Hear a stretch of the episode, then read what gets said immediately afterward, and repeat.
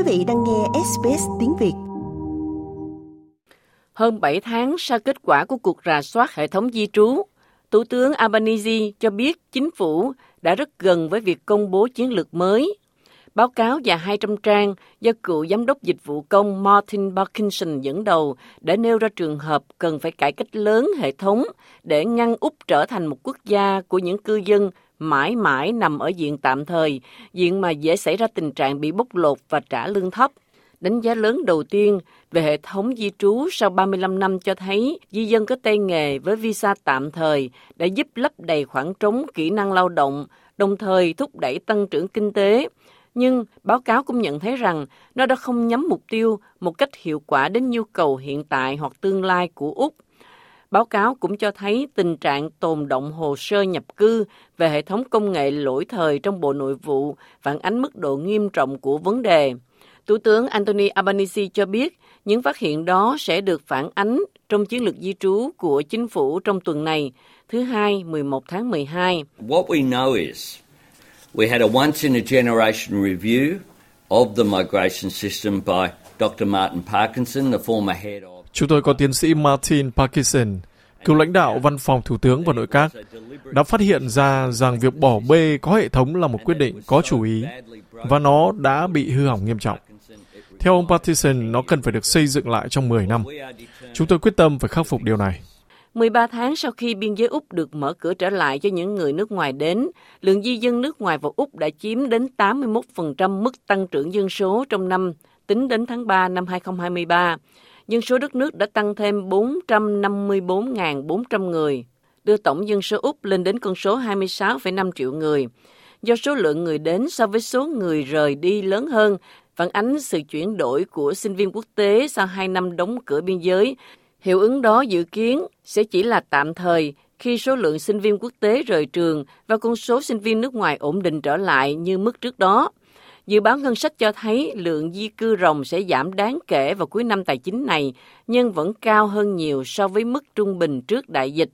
Ông Albanese cho biết, mức độ tiếp nhận di cư là một điều gì đó mà chính phủ liên bang muốn đạt đến mức bền vững.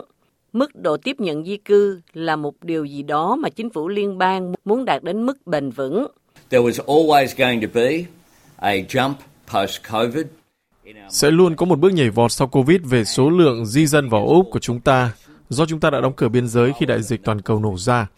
Và số liệu thực sự về dân số tất nhiên thấp hơn mức dự kiến. Nhưng điều chúng tôi biết là chúng tôi cần có hệ thống di dân cho phép Úc có được những kỹ năng mà chúng ta cần, nhưng phải bảo đảm rằng hệ thống này hoạt động vì lợi ích của tất cả người dân Úc.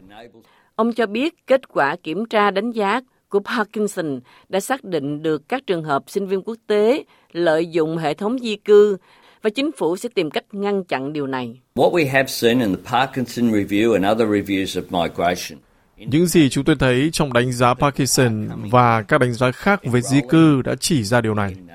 Phải chăng trong một số trường hợp, hệ thống đã bị lạm dụng? Mọi người đang đến đây đăng ký các khóa học không thực sự bổ sung đáng kể cho kỹ năng cơ bản của họ hay vì lợi ích quốc gia ở đây. Vì vậy nó không có lợi cho các nước láng giềng của chúng ta, cũng không có lợi cho nước Úc.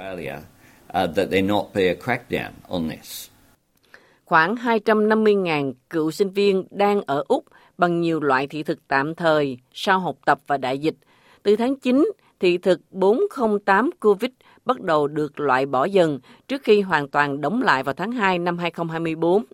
Người phát ngôn của phe đối lập liên bang về vấn đề nhập cư Dan Tien cho biết sau đại dịch, ông nghĩ chính phủ đã xử lý tốt chính sách di cư. Get rid of the COVID visa starting tomorrow. They should have done it. Hãy loại bỏ thị thực COVID bắt đầu từ ngày mai. Đáng lẽ họ phải làm điều đó từ 6 tháng trước. Họ cần giảm số lượng sinh viên quốc tế.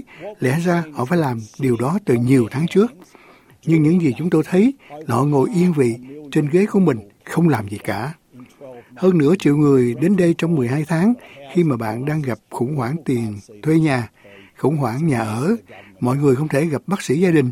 Đó là một mớ hỗn độn do chính phủ tạo ra. Nhà phân tích của Deloitte về vấn đề nhập cư Fiona Webb cho biết mối liên hệ giữa mức độ di cư và áp lực chi phí sinh hoạt là không rõ ràng. In this current program year, we will be slightly above pre-program. Đó thực sự là một vấn đề khó khăn. Nếu như bạn nhìn vào nhóm thị thực sinh viên, có một động lực thực sự khiến những người có thị thực sinh viên phải có mặt ở Úc và quay trở lại Úc. Điều đó chắc chắn là gây căng thẳng cho các khía cạnh khác nhau của nền kinh tế, đặc biệt là nhà ở là một yếu tố quan trọng.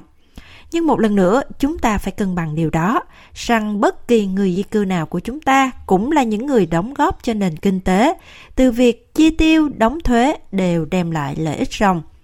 Vì vậy, thực sự rất khó để tách bạch những chuyện này khi xem xét yếu tố nào liên quan đến áp lực chi phí sinh hoạt và các yếu tố suy thoái tiềm ẩn. Bà nói rằng sự gia tăng mức độ di cư sau đại dịch là có, nhưng nó không nên bị thổi phồng quá mức. Nhưng nó không nên bị thổi phồng quá mức. Bà cho biết việc thiết lập đúng chính sách nhập cư tay nghề sẽ là chìa khóa để bảo đảm hệ thống hoạt động tốt. From a skills perspective, there is still an absolute need uh, in our economy. Từ góc độ kỹ năng, nền kinh tế của chúng ta vẫn cần có nhiều người đang làm việc và đóng góp hơn. Vì vậy, thật khó để coi di cư là một trong những yếu tố ảnh hưởng, dù chắc chắn nó có đóng một vai trò nào đó. Tuy nhiên, tính về lợi ích tổng thể của việc di cư Úc về mặt lực lượng lao động của chúng ta thì tất cả phải được tính đến khi chúng tôi xem xét điều này. Chi tiết đầy đủ về cuộc cải tổ hệ thống nhập cư, bao gồm các quy định mới dành cho người có thị thực tạm thời, sẽ được Tổng trưởng Bộ Nội vụ Claire O'Neill công bố vào thứ Hai, 11 tháng 12. Quý vị muốn nghe những câu chuyện tương tự có trên Apple Podcast, Google Podcast, Spotify hoặc tải về để nghe bất cứ lúc nào.